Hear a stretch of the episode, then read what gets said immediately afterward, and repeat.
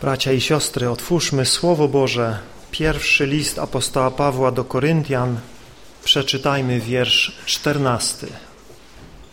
Dlatego, moi umiłowani, uciekajcie od bałwochwalstwa. Aby rozważyć ten wiersz i następujące po nim, konieczne jest, abyśmy cofnęli się, gdyż ten wiersz zaczyna się słowami dlatego, co oznacza, iż łączy to, co następuje z tym, co go poprzedza. Jedno z pytań, które Koryntianie zadali apostołowi Pawłowi, dotyczyło mięsa ofiarowanego bożkom. Jak już wcześniej o tym mówiliśmy, ówczesne życie towarzyskie, kulturalne i biznesowe było ściśle związane z religią i kultem wielu różnych bóstw. Bóstw, którym nieustannie składano ofiary w licznych świątyniach. I Koryntianie zastanawiali się, czy kiedy te zwierzęta ofiarowane na ołtarzach pogańskich bóstw, kiedy później to ich mięso sprzedawano, czy można było kupować to mięso, czy można było jeść to mięso. Część wierzących braci w Koryncie nie widziała w tym żadnego problemu. Twierdzili, że mięso to tylko mięso. Inni natomiast mieli poważne wątpliwości i dręczące obawy.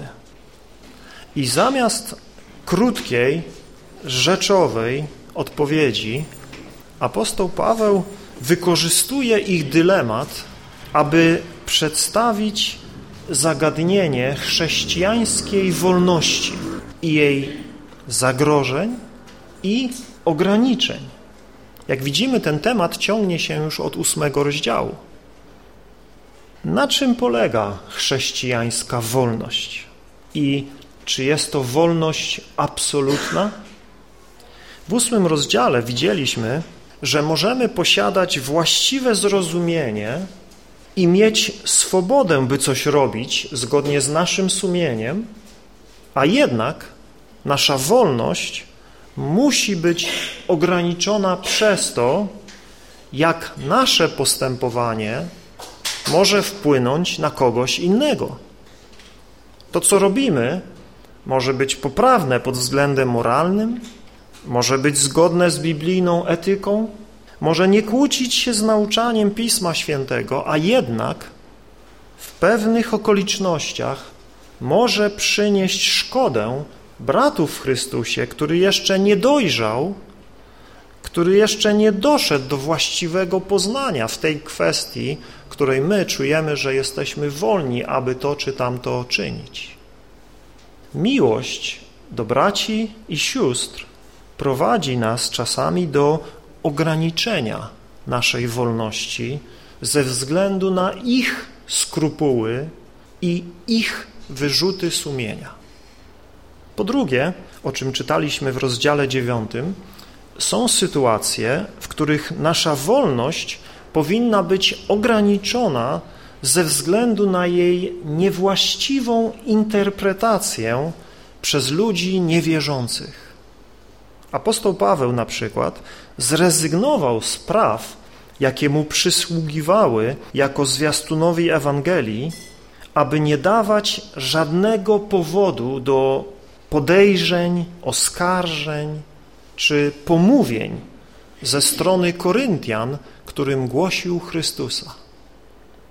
Jeśli domaganie się naszych praw miałoby stać się powodem do odrzucenia Ewangelii przez osoby zainteresowane Chrystusem, powinniśmy bezwzględnie zrezygnować z naszych praw i ponieść wszelkie ofiary, aby tylko pozyskać ludzi dla Bożego Królestwa. Po trzecie, o czym mówiliśmy ostatnio, rozważając pierwszą część dziesiątego rozdziału, musimy uważać, aby nasza wolność nie prowadziła nas do zarozumiałości i zbyt wielkiej pewności siebie. Paweł przedstawił nam biblijne przykłady ludzi, którzy obdarowani wielkimi przywilejami i niezwykłymi doświadczeniami marnie skończyli, gdyż nie doceniali okazanej im łaski, ale ją zlekceważyli i przez nieposłuszeństwo utracili swą uprzywilejowaną pozycję i nie otrzymali tego, co głosiły im Boże obietnice. U podstaw ich klęski leżał grzech, który dzisiaj wielu wydaje się być już przestarzały i nieaktualny. Mianowicie bałwochwalstwo. Czy rzeczywiście w naszych oświeconych czasach nie czyha na nas zagrożenie bałwochwalstwa? Czy też jest to nadal wielka pułapka, w którą wpadają całe masy religijnych ludzi? Aby odpowiedzieć na to pytanie, musimy biblijnie zdefiniować pojęcie bałwochwalstwa. Nie będzie to wyczerpująca definicja, gdyż temat bałwochwalstwa jest tak obszerny, iż można by mu poświęcić całą serię kazań, ale w kilku słowach spróbuję streścić ten problem, któremu Biblia poświęca całe długie rozdziały. Po pierwsze, bałwochwalstwo to czczenie fałszywego Boga. Innego od tego, którego objawienie zostało spisane na kartach Starego i Nowego Testamentu. W myśleniu starożytnych pogan, jak i wielu współczesnych, bogowie byli niemal wszędzie. Dmuchali wiatrem, ciskali błyskawicami, poruszali się w promieniach słońca, w promieniach gwiazd, grozili ludziom w trzęsieniach ziemi i burzy, byli sprawcami wszelkiego powodzenia i nieszczęścia. Ludzie, utraciwszy przez grzech więź z prawdziwym Bogiem, Stwórcą i Panem wszystkich rzeczy, zaczęli oddawać cześć stworzeniu, a nawet tworzyć bóstwa z kamieni, z drewna, z metalu, którym się kłaniali i składali ofiary, starając się zyskać ich przychylność. I ta najbardziej oczywista i prymitywna forma bałwochwalstwa to jedynie szczyt góry lodowej, której zdecydowana większość znajduje się pod powierzchnią ludzkiej ignorancji. Inną powszechną formą bałwochwalstwa jest błędne lub niegodne myślenie o jedynym prawdziwym Bogu, Ojcu, Synu i Duchu Świętym. Wszystko, co nie jest prawdziwe w odniesieniu do Boga, Jego natury, charakteru i postępowania jest wyrazem bałwochwalstwa. Nieuznanie Jego wiecznego istnienia, doskonałej świętości, absolutnej suwerenności, mądrości, miłości, Jego wszechobecności, wszechwiedzy, czy jakiegokolwiek innego boskiego atrybutu. Nieuznanie ich prowadzi ludzi do kultu fałszywego Boga. Poddawanie w wątpliwość Bożych wyroków czy krytykowanie Jego decyzji jest wyrazem bałwochwalstwa. Brak zaufania wiernemu Bogu to też bałwochwalstwo. Kiedy wątpimy, że Bóg nas kocha, że się o nas troszczy, że ma o nas staranie, że czyni to, co dobre i słuszne w naszym życiu, stajemy się bałwochwalcami, ponieważ postrzegamy Boga jako niegodnego zaufania, a to nie jest prawdziwy Bóg, ponieważ prawdziwemu Bogu można ufać bezgranicznie, Bałwochwalstwo to fałszywy obraz Boga. Myślenie o Nim w sposób niezgodny z objawioną nam prawdą o Jego naturze i charakterze. Po trzecie, bałwochwalstwo to nie tylko służenie fałszywym Bogom oraz szkalowanie Bożego charakteru, ale także oddawanie czci prawdziwemu Bogu w niewłaściwy sposób. Podobnie jak Izrael na pustyni ze złotym cielcem, który był rzekomo obrazem Boga Jahwe. Wielu ludzi stara się czcić prawdziwego Boga w niewłaściwy sposób, w niebiblijnych formach i rytuałach, które umniejszają chwałę Boga i obrażają Go. Pan Jezus powiedział, że mamy wielbić Boga w duchu i w prawdzie. Wszelkie wymyślane przez ludzi formy kultu Boga, nie znajdujące uzasadnienia w prawdzie Bożego Słowa i nie prowadzące do duchowej łączności z Bogiem, są bałwochwalstwem.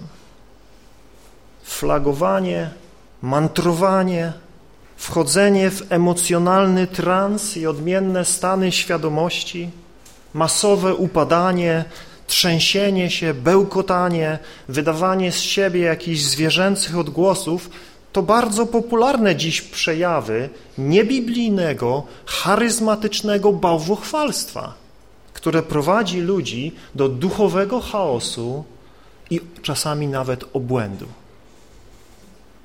Po czwarte, bałwochwalstwo wyraża się w oddawaniu boskiej czci komukolwiek i czemukolwiek poza samym Bogiem. Klękanie przed kamiennymi figurami, kłanianie się obrazom, hołubienie dostojników kościelnych, modlitwy do aniołów, świętych czy innych zmarłych ludzi jest obrzydliwością w Bożych oczach i degradującym człowieka bałwochwalstwem. Z takiej powszechnej w naszym kraju bałwochwalczej religijności większość z nas została dzięki Jego łasce wyswobodzona i strzeżmy się, aby do niej nie wracać. Nie dajmy się omamić zwolennikom ekumenii, którzy nawołują do duchowej wspólnoty z bałwochwalcami, którzy przebiegle usprawiedliwiają i tłumaczą swe pogańskie praktyki. I w końcu bałwochwalstwo, według słów Ezechiela 14 rozdziału, to stawianie jakiegokolwiek bożka w ludzkim sercu. Wszystko, co zajmuje w naszym życiu miejsce Boga, to bałwochwalstwo. Pieniądze, pożądanie bogactwa, sława, prestiż, zdrowie, rodzina, praca, hobby, cokolwiek pochłania nas i staje się obiektem naszej czci, stanowi o naszej wartości i jest źródłem naszego szczęścia, może stać się bożkiem, wokół którego zaczyna się kręcić nasze całe życie. To wszystko w wielkim skrócie oddaje różne formy bałwochwalstwa. Czczenie stworzenia zamiast Stwórcy. Czczenie fałszywych bożków zamiast prawdziwego Boga. Oczernianie i deformowanie charakteru Boga. Wielbienie prawdziwego Boga w niewłaściwy sposób. Oddawanie czci religijnym przywódcom, figurom, obrazom, aniołym lub zmarłym oraz stawianie w sercach ludzkich jakiegokolwiek bożka. W obliczu licznych zagrożeń bałwochwalstwa apostoł Paweł daje Koryntianom i także nam jedną prostą radę. Uciekaj. Nie podchodź, nie przyglądaj się, nie interesuj się, ale uciekaj. Mamy tutaj nakaz tryb rozkazujący w czasie teraźniejszym.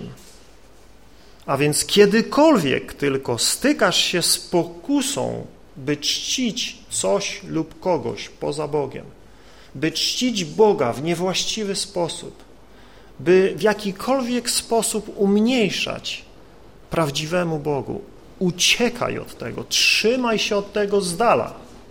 Kiedykolwiek Twoje serce oddala się od Boga, a skłania się ku marnościom, uciekaj. Zdaj sobie sprawę, że jesteś w wielkim niebezpieczeństwie. W piętnastym wierszu apostoł Paweł mówi Przemawiam jak do ludzi rozsądnych, rozumnych. Zresztą osądźcie sami to, co mówię. Zauważcie, że celem apostoła Pawła jest rozumowe przekonanie Koryntian i doprowadzenie ich samych do logicznych, właściwych konkluzji. Nasze poznanie Boga nie odbywa się poza naszym rozumem, choć oczywiście nie ogranicza się jedynie do naszego rozumu. Polegamy na nadprzyrodzonym objawieniu, które jest dziełem Bożego Ducha.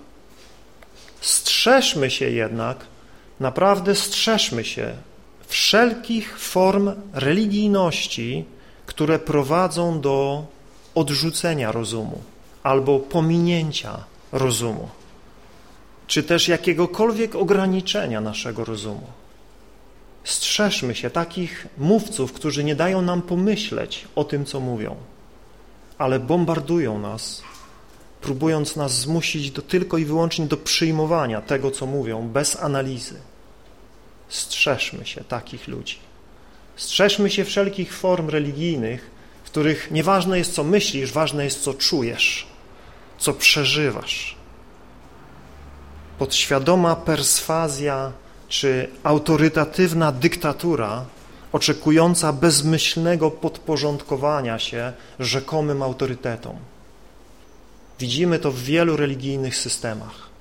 Ludzi, którzy nie są zainteresowani dialogiem, ale którzy są zainteresowani narzuceniem swoich poglądów, którzy próbują dotrzeć do człowieka z pominięciem rozumu. Bardzo niebezpieczne. Apostoł Paweł i całe Słowo Boże, zobaczcie, jest do nas skierowane i jak w jaki sposób my poznajemy Boga, w jaki sposób my zbliżamy się do Boga, rozmyślając nad Jego Słowem dzień i noc, analizując to, co Bóg mówi i to, co Bóg mówi ma sens, jest logiczne, to nie jest stek jakichś słów, które mają wywołać w nas jakieś wrażenia, które mają nas oszołomić, które mają nas wprowadzić w jakiś trans, nic z tych rzeczy. Mamy trzeźwe, rozsądne objawienie Boga w słowach, których oczywiście nie pojmujemy tylko i wyłącznie za pomocą naszego rozumu, ale poprzez nasz rozum Duch Święty objawia nam prawdę o Bogu. I to jest niezwykle ważne, byśmy o tym pamiętali, szczególnie w dzisiejszych czasach, gdzie wielu jest ludzi, którzy po prostu robią tylko wrażenie pustymi słowami, frazesami, którzy manipulują emocjami i którzy próbują ludzi wziąć w posłuszeństwo bez pozwolenia im na rozważenie, pomyślenie. Boże Słowo wzywa nas, abyśmy myśleli, rozważali i prosili Boga o Jego światło, o Jego objawienie, o mądrość z góry, która nas poprowadzi. I jakimiż to argumentami posługuje się apostoł Paweł, by ostrzec nas przed bałwuchwalstwem. Przeczytajmy kolejne wiersze od szesnastego. Kielich błogosławieństwa, który błogosławimy, czyż nie jest społecznością krwi Chrystusa? Chleb, który łamiemy, czyż nie jest społecznością ciała Chrystusa? Bo jak jeden jest chleb, tak jednym ciałem jest wielu nas. Wszyscy mamy bowiem cząstkę z tego jednego chleba. Przyjrzyjcie się Izraelowi według ciała. Czyż ci, którzy jedzą ofiary, nie są uczestnikami ołtarza? Co zatem mówię? Że Bożek jest czymś? Lub że ofiara złożona bożkom jest czymś? Raczej, że to, co ofiarują poganie, ofiarują demonom, a nie Bogu. A nie chcę, abyście stawali się wspólnikami demonów. Nie możecie pić kielicha Pana i kielicha demonów.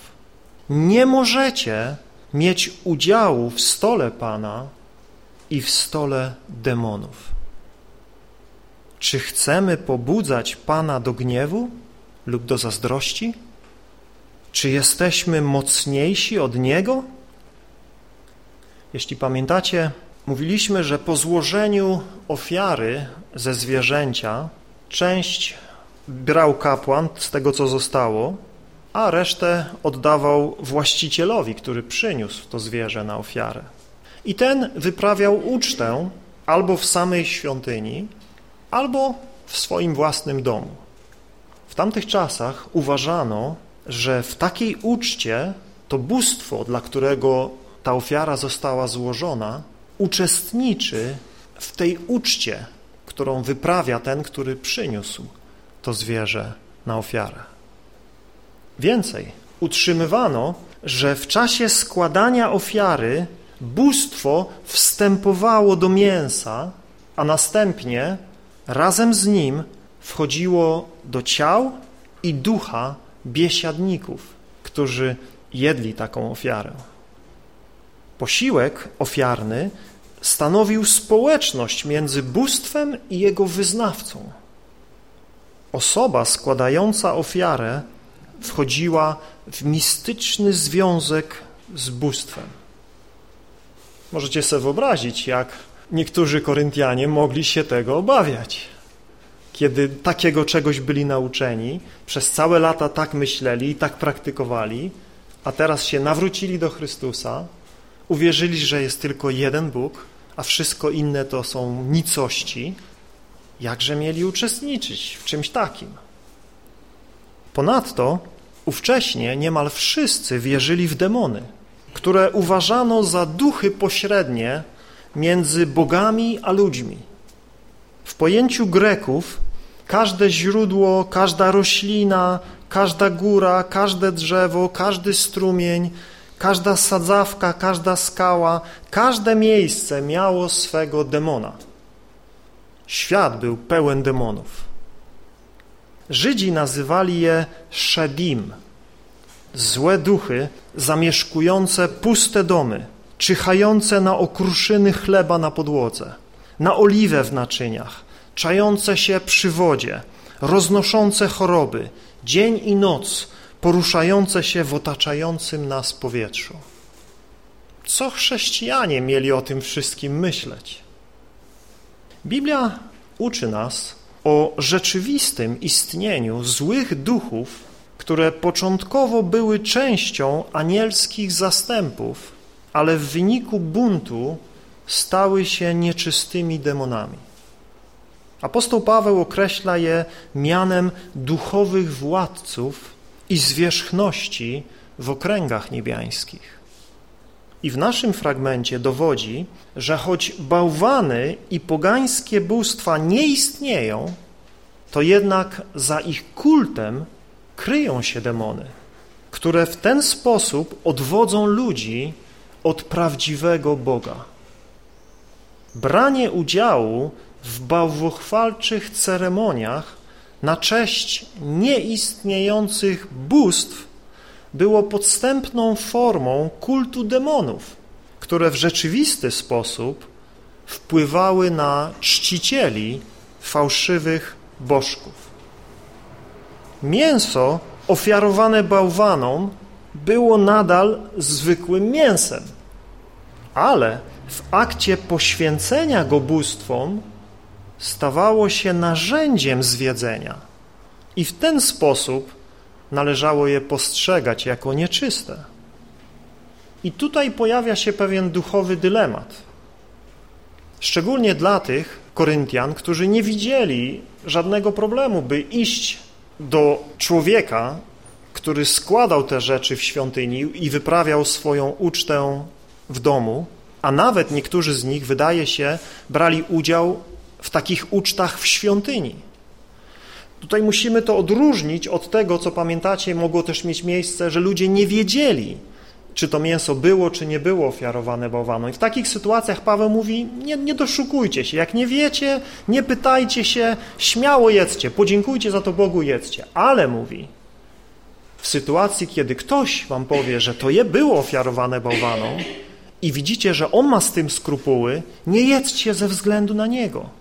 Tutaj natomiast w tym fragmencie wydaje się mówić do tych Koryntian, którzy poszli tak daleko, iż nawet nie widzieli problemu, żeby iść na taką ucztę pogańską do świątyni.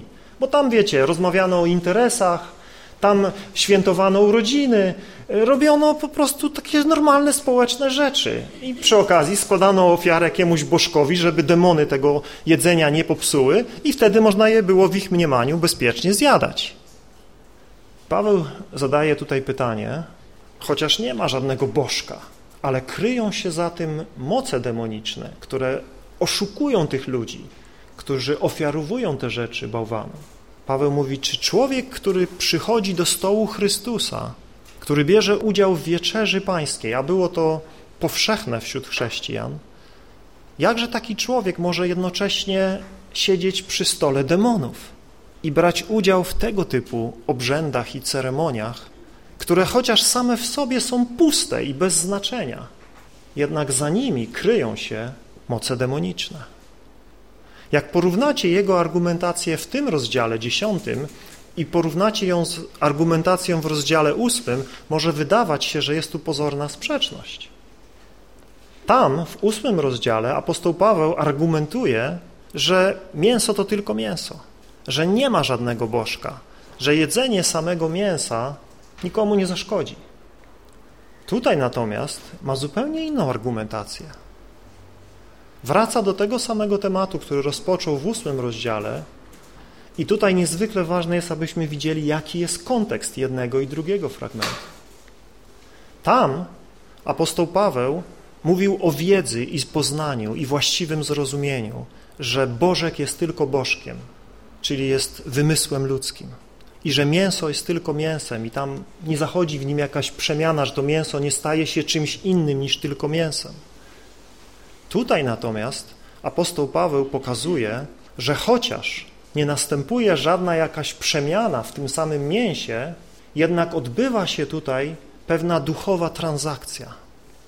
Ma tutaj miejsce coś, co o dziwo apostoł Paweł przyrównuje do tego, co się dzieje na chrześcijańskim nabożeństwie w trakcie wieczerzy pańskiej. I przyrównuje to do tego, co działo się podczas składania ofiar w Starym Przymierzu. Mówi, tam jest pewna duchowa rzeczywistość. I mówi tutaj podobnie. Jest pewna duchowa rzeczywistość. Tyle, że nie z tymi rzekomymi bóstwami, ale z demonami, które ukrywają się pod postacią tych rzekomych bóstw. Apostoł Paweł podaje nam trzy powody, dla których wierzący człowiek nie może uczestniczyć w bałwochwalczych obrzędach. Po pierwsze, jest to niezgodne z naszą wspólnotą z prawdziwym Bogiem. Po drugie, narażamy się na demoniczne ataki i ich zgubny wpływ. I po trzecie, uczestnicząc w bałwochwalstwie, obrażamy naszego Pana i narażamy się na Jego gniew. Wiersze 16, 17 i 18 zawierają argument rzeczywistej społeczności Bożego ludu Nowego Przymierza ze zmartwychwstałym Zbawicielem w akcie spożywania wieczerzy pańskiej i rzeczywistej społeczności z Bogiem ludu Starego Przymierza w akcie składania Mu ofiar. Kiedy chrześcijanin idzie do stołu Pana Jezusa, czyli bierze udział w wieczerzy pańskiej, wspominając Jego mękę, śmierć odkupienie, zbawienie, doświadcza rzeczywistej społeczności ze swoim Panem i z innymi wierzącymi, którzy biorą udział w tej pamiątce. Zauważcie, że w całym tym fragmencie nie ma mowy o ponownym składaniu krwawej czy bezkrwawej ofiary Chrystusa przez kapłana, ani o zamianie chleba w rzeczywiste ciało Chrystusa, czy wina w krew Chrystusa, jak naucza Kościół rzymskokatolicki. Natomiast jest tu mowa o rzeczywistości duchowej. Paweł tutaj mówi, że wszyscy stanowimy jedno ciało, którzy jemy z tego chleba. O jakiej rzeczywistości tutaj jest mowa? Materialnej czy duchowej? Jako Kościół przy stole pańskim nie stanowimy dosłownej, materialnej jedności, nie stapiamy się dosłownie w jedno fizyczne ciało, ale mamy ze sobą duchową wspólnotę, pozostając odrębnymi jednostkami. Podobnie zawartość kielicha, który błogosławimy, nie zamienia się w rzeczywistą krew Chrystusa pod postacią wina czy soku gronowego, ale pozostaje winem czy sokiem. Jak pijemy, to czujemy, że to nie jest krew, tylko to jest sok gronowy w naszym przypadku obecnie. Jednak, kiedy błogosławimy ten kielich, kiedy modlimy się, wspominając śmierć, zmartwychwstanie, uwielbienie naszego Pana, ten kielich niesie dla nas rzeczywistość odkupieńczego dzieła Chrystusa, które jest naszym udziałem przez wiarę. Chleb, który łamiemy, jest ciałem Chrystusa, nie w wymiarze ponownie składanej ofiary, ale w naszym duchowym uczestnictwie w Jego życiu, śmierci i zmartwychwstaniu. Wszystkim, co wiąże się z Jego ciałem, z Jego wcieleniem, dziełem zbawienia, odkupienia, uwielbienia i uczynienia nas jednym ciałem. O tym mówi chleb i o tym mówi kielich. Podobnie lud Starego Przymierza zbliżał się do Boga i miał rzeczywistą społeczność z Bogiem, składając starotestamentowe ofiary, będące jedynie cieniem i zapowiedzią Chrystusa. To wszystko dowodzi, że udział w pogańskich ofiarach, chociaż składanych nieistniejącym Bogom, nie jest bez znaczenia gdyż za nimi kryje się również pewna duchowa rzeczywistość, obecność demonów, nieczystych, zwodniczych duchów, które wykorzystują ludzką ignorancję, aby odwodzić od żywego, prawdziwego Boga. Wszyscy obeznani ze Starym i Nowym Testamentem wiedzą, że Bóg prawdziwy jest Bogiem zazdrosnym. Ostatnio z listu Jakuba Paweł czytał i wykładał nam ten fragment, gdzie czytamy, że On zazdrośnie chce mieć dla siebie ducha, któremu dał w nas mieszkanie. On zazdrośnie pożąda nas dla siebie. Bóg jest zazdrosny o swój lud i nie toleruje oddawania czci innym Bogom. Zazdrość Boga nie jest jak zazdrość człowieka, o czym też tutaj Paweł mówił. Nasza zazdrość jest przywarą, zazdrościmy, w sensie chcemy mieć coś, czego nie mamy, a ktoś inny to ma. Natomiast Boża zazdrość jest zupełnie, zupełnie innego charakteru. Jego zazdrość jest ściśle związana z Jego miłością i wyłączną szczególnością relacji, jaka wynika z Jego miłości do Jego ludu. Zauważcie, że Bóg nigdy nie jest zazdrosny o bezbożnych. Natomiast zależy mu, aby jego wyznawcy poza nim niczego nie czcili jak Boga. Nikomu nie oddawali boskiej czci i oto jest Bóg zazdrosny, abyśmy tylko Jego uznawali za Boga i czcili jako Boga. Miłość wierzącego człowieka do Boga ma przewyższać Jego wszystkie inne miłości do tego stopnia, że cokolwiek kocha, musi się mieścić w ramach miłości do Boga.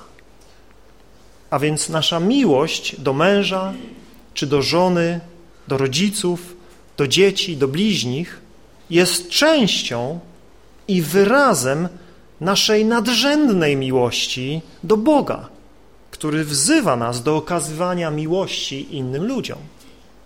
Natomiast, jak wiecie, nasze ludzkie serca są skłonne do wielu innych miłości, które stoją w sprzeczności z Bożą miłością. Na pierwszym miejscu jest miłość do samych siebie, nasz egoizm. I to jest miłość, która jest wroga Bogu. Miłość mamony, tego wszystkiego, co się wiąże z bogactwem, tego wszystkiego, co się wiąże z posiadaniem na tej ziemi, tego wszystkiego, co wydaje się obiecywać człowiekowi dostatek i bezpieczeństwo i zaspokojenie jego potrzeb. Miłość mamony. Jezus mówi, nie można służyć dwom Panom. Nie możesz służyć Bogu i mamonie. Miłość ludzkiej chwały, tego, żeby nas ludzie kochali, żeby o nas dobrze mówili wszyscy, żeby nas podziwiali, zachwycali się nami. Miłość władzy nad innymi, prestiżu i wiele innych miłości, które nie są z Boga, ale które są wrogie Bogu. Bóg ukochał nas i oddał się nam bez reszty ofiarował samego siebie w osobie Jezusa Chrystusa. Jeśli Bóg nie oszczędził swego własnego Syna dla nas, jakże my możemy Go kochać połowiczną miłością? Jakże my możemy kochać Go tylko częścią naszego serca?